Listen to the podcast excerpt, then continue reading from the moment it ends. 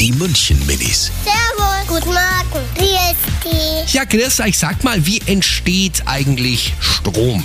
Zum Beispiel mit der Solaranlage. Also da scheint die Sonne drauf und dann äh, produziert das irgendwie Strom. Da wird da was ganz schnell aneinander gerieben und dann wird das so richtig heiß und dann wird es zu Strom.